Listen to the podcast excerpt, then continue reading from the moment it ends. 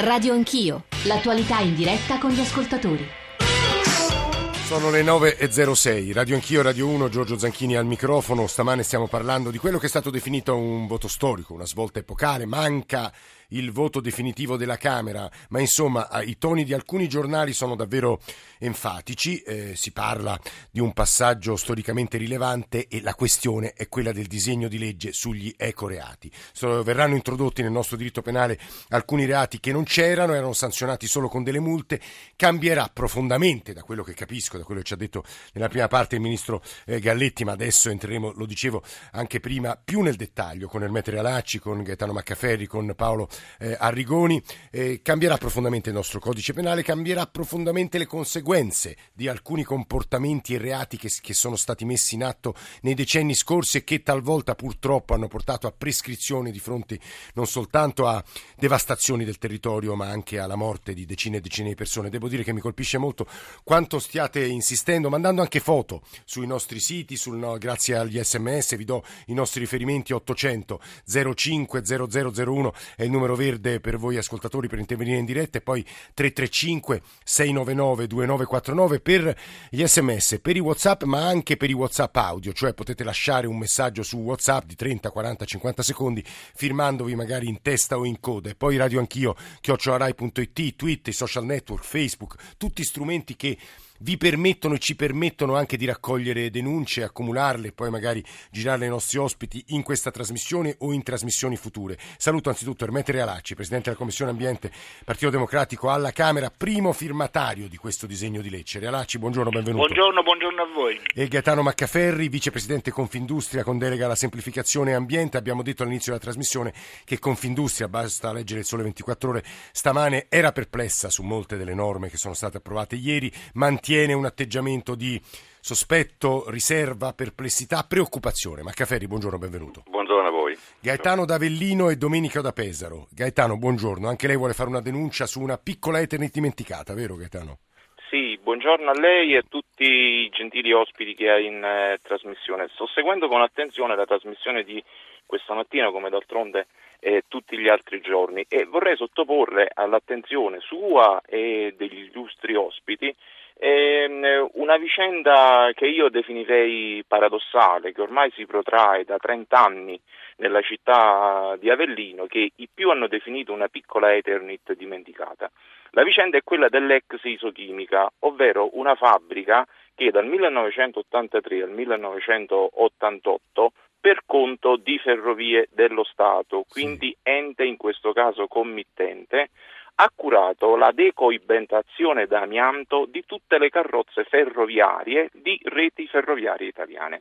Il che significa che in questo stabilimento, nella periferia di Avellino, dall'83 all'88, sono transitate qualche cosa come 1.800-2.000 vagoni ferroviari, tutti rigidamente ripuliti da amianto in condizioni che io oserei definire pietose per quanto riguarda la sicurezza dei lavoratori. Ma le conseguenze quali sono state sulla salute dei lavoratori? Le conseguenze sono che a 30 anni dalla chiusura di questa fabbrica si contano 18 morti tra gli ex lavoratori e qualcosa come 200-250 malati di cancro ai polmoni tra gli ex lavoratori e gli abitanti del quartiere di Borgo Ferrovia di Avellino. L'augurio è che la nuova normativa possa restituire giustizia a queste persone. Guardi, io da quello che ho capito, Gaetano, ma Realacci sarà più preciso di me, ovviamente 15 anni il termine nuovo di prescrizione qualora verranno introdotti, come ci auguriamo, e approvati dalla Camera, i nuovi reati, e non so, appunto, nel caso della Eternit e soprattutto nel caso del mesotelioma il tempo in realtà in cui si manifesta la malattia è lunghissimo, e anche 30 anni, e quindi qualche volta la prescrizione purtroppo impedisce che sia fatta giustizia, ma lo dico davvero con mille cautele, incertezze e ignoranze. Domenico da Pesaro, buongiorno anche a lei. Buongiorno a lei e a tutti gli ascoltatori e all'onorevole presente. Prego.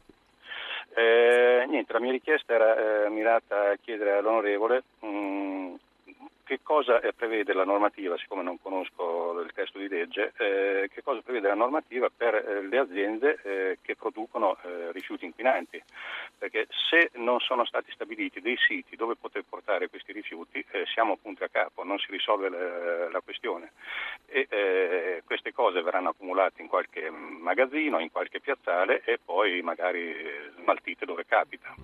Questo è il quesito. Va bene, poi, un'altra cosa, che fine faranno i soldi versati dalle aziende per il Sistri? Per il Sistri. Anche su questo cercheremo di darle una risposta. Sto per andare da Realacci e Maccaferri. Volevo sentire infine Pierluigi dalla provincia di Alessandria, credo zona vicina a Casale Monferrato. Pierluigi, buongiorno. Buongiorno. Prego.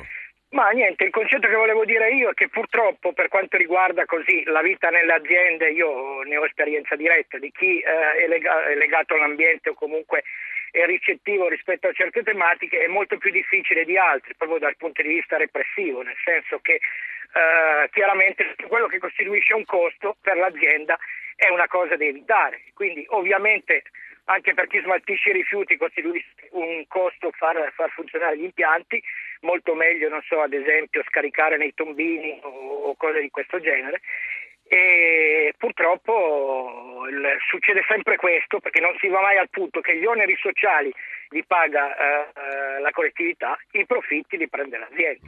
Infatti molte lavorazioni che sono tossiche o nocive o collegate allo smaltimento e al riciclaggio di rifiuti tossici e nocivi sono stati spostati nei paesi del terzo mondo.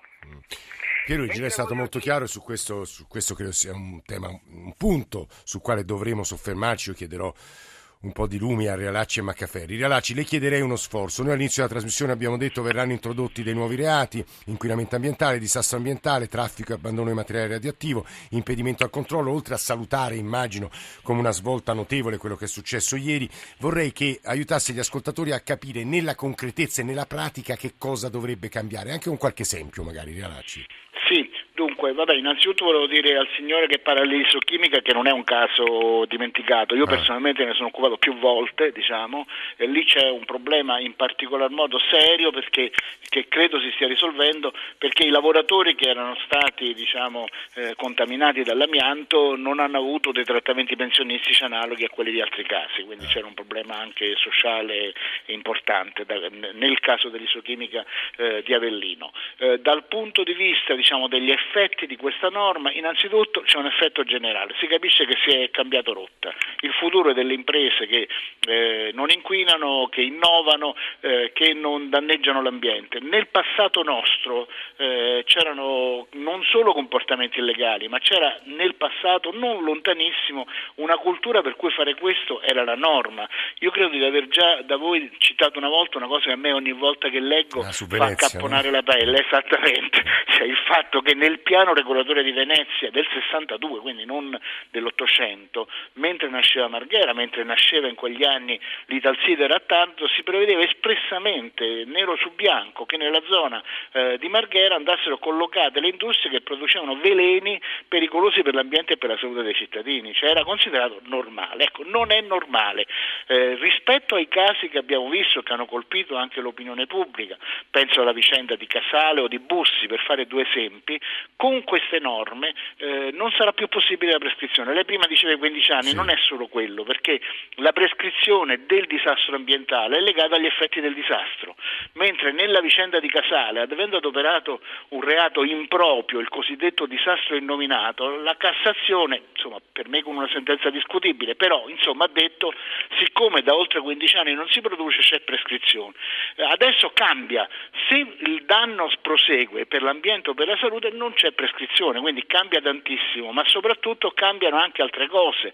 Viene punita per esempio l'ostacolo al controllo, cioè l'impedimento dei controlli. Viene punito... tipo, ci fa un esempio di ostacolo al controllo, Realacci? Beh, il fatto che per esempio non permette alle agenzie pubbliche di controllare cosa sta accadendo in azienda, quello diventa un reato, diciamo, no? Cioè impedisci di controllare cosa accade. C'è cioè viene punito lo smaltimento illegale di rifiuti radioattivi pericolosi, viene punita la mancata bonifica, questa è stata introdotta al Senato. Ora la legge di per sé non è che è risolutiva, poi ho visto che due ascoltatori giustamente ponevano il problema che serve una legge che punisce, servono anche una filiera che permette di fare le cose per bene. Il Sistri ha ragione. Lo spiega cos'è agli ascoltatori? Il Sistri era un sistema nato per motivi buoni ma che non ha funzionato e ha provocato soltanto pasticci per le imprese. Un Sistri era un sistema che era nato per tracciare i rifiuti, sì, cioè per permettere di sapere dove finivano i rifiuti prodotti da chiunque, no? Sì. Siccome è stato prodotto, è stato applicato in maniera troppo generalizzata, alla fine è diventata una cosa ingestibile, per cui anche aziende che non sono obiettivamente un pericolo per l'opinione pubblica, anche chi produce la mette da barba, no? Sì. Doveva accedere a questo sistema che è diventato farraginoso, non ha mai funzionato bene e le aziende hanno pagato per il funzionamento di questo sistema, quindi lì c'è un errore da parte dello Stato, va cambiata rotta, come pure va cambiata rotta perché a volte ci sono delle norme assurde. Una è recente, cioè è stata fatta una norma per cui tutti i rifiuti sono stati classificati come pericolosi. Tutti. Sì, e che è una follia, come lo capisce anche lei, no? Nel senso che a quel punto chi vuole stare in regola è penalizzato e diventa una notte in cui tutte le vacche sono nere, quindi bisogna avere, per affrontare questi temi, sia un'azione dura nei confronti dell'illegalità, appunto a questo serve questa legge che, lo ricordo, la Camera aveva approvato oltre un anno fa ad ampia maggioranza, unificando 3 disegni di legge, uno presentato da me, uno presentato dal collega Micillo di 5 Stelle e uno presentato dalla collega di SEL Pellegrino, sì, ma anche un'azione di semplificazione per chi fa le cose per bene. Va bene, questo. Sentiamo, a parte ci ha raggiunto il senatore Arrigoni, capogruppo della Lega Nord in Commissione Ambiente, nella copertina di Radio Anch'io stamane avete sentito la sua voce che esprimeva delle riserve anche ieri in alcune dichiarazioni, però prima vorrei andare da Gaetano Maccaferri, vicepresidente di Confindustria. Dicevo all'inizio della trasmissione, vicepresidente, che attraverso il Sole 24 Ore passa un messaggio, le imprese sono molto preoccupate, soprattutto contestate alcuni reati, che sia riconosciuta solo come attenuante l'azione di chi inquina ma poi rimedia al danno. Voi vorreste che in realtà chi rimedia, anche se è inquinato, non venga sanzionato penalmente. Ci sono a vostro avviso degli eccessi, è così, vicepresidente? Beh, allora intanto è importante ribadire che Confindustria ha sempre condiviso la necessità di introdurre nel codice penale i delitti ambientali e anche inasprire le sanzioni, soprattutto per contrastare il fenomeno delle ecomafie.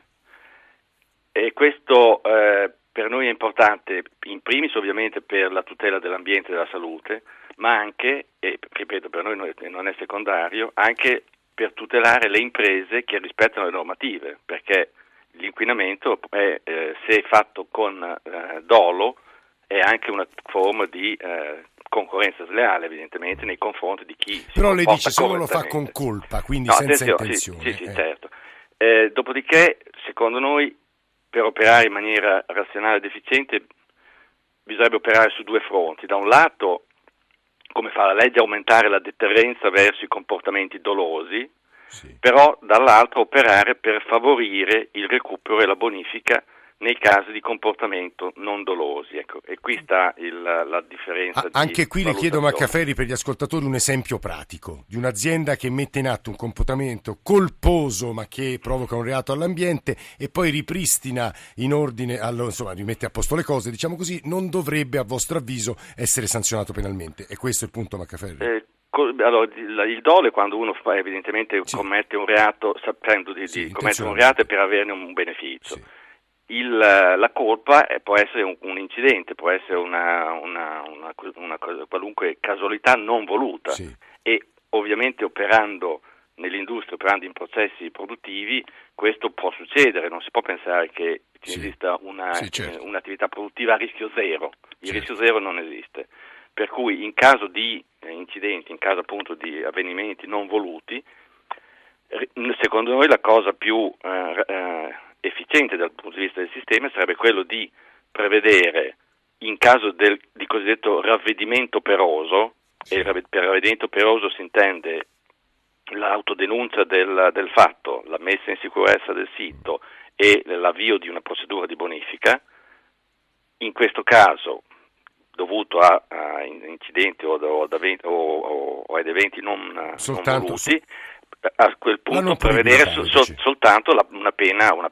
Guardi, Maccaferri, su questo punto lei è stato chiarissimo, magari risentirò Realacci se ci riesco come tempo. Senatore Arrigoni, capogruppo della Lega Nord, lei ieri ha espresso riserve e la Lega si è astenuta, perché, senatore? Sì, perché pur condividendo il fine del provvedimento, ovvero la tutela dell'ambiente, per la quale la Lega Nord si è sempre battuta in questi anni, non solo per la tutela ma anche per la valorizzazione, noi riteniamo che questo provvedimento sia scritto male, non ha il principio della tassatività e lascia troppa discrezionalità al magistrato. Noi abbiamo tentato, attraverso la fase emendativa, di puntualizzare alcune definizioni. Prima Realacci ha parlato del delitto per il trasporto e abbandono di materiale ad alta radioattività, sì. Ebbene, non è stato introdotto il significato, la definizione di alta radioattività, nonostante, voglio dire, anche l'Aula avesse convenuto la scorsa settimana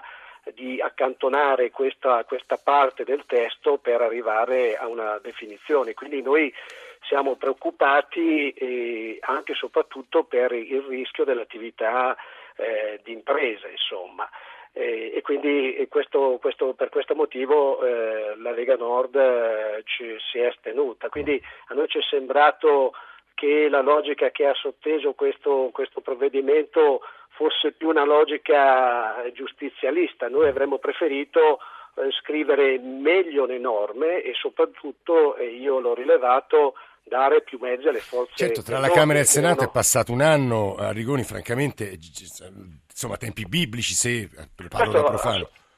Assolutamente sì, e, ripeto, la società civile, i cittadini ma anche le imprese attendevano queste norme, il Parlamento doveva essere più reattivo.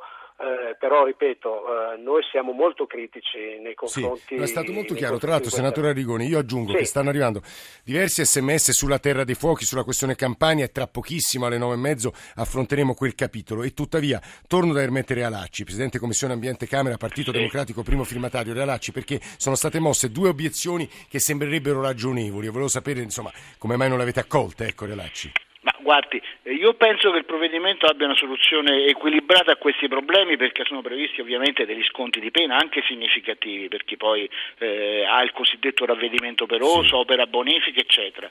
E se ci sono delle capiremo nell'applicazione se emergono degli altri problemi, però ripeto, la spinta che c'è stata da parte di decine di associazioni guidate dalle Gambiente a Libera, decine di migliaia di cittadini, è una spinta che ha interpretato il sentire del Paese. Per quanto riguarda la questione dei reati colposi, volevo dire una cosa molto chiara. I reati di disastro ambientale e di inquinamento ambientale sono praticamente sempre colposi, perché non è che abbiamo Jack lo squartatore che dice voglio buttare arsenico nell'acqua per uccidere i cittadini, o voglio far respirare amianto. Quindi se vogliamo colpire dobbiamo colpire. Per forza, le faccio un esempio concreto che tutti capiscono. È appena stata data la sentenza in primo grado, mi pare per 16 anni, a Schettino, sì, per il disastro della Concordia. È un reato colposo, perché ovviamente Schettino non è che è andato contro lo scoglio, certo, per ammazzare decine di persone, no? Allora il reato colposo nell'ambiente, nell'inquinamento ambientale, è la norma, non è l'eccezione. Poi ovviamente al giudice valutare i livelli diversi di coinvolgimento nella realizzazione del reato. Realacci, sul punto della discrezionalità del magistrato di cui parlava il senatore Arrigoni, se riesce rapidamente? Ma questo è ovvio, il caso che facevo prima. Pigliamo un caso completamente distante, pigliamo il caso di Schettino, no?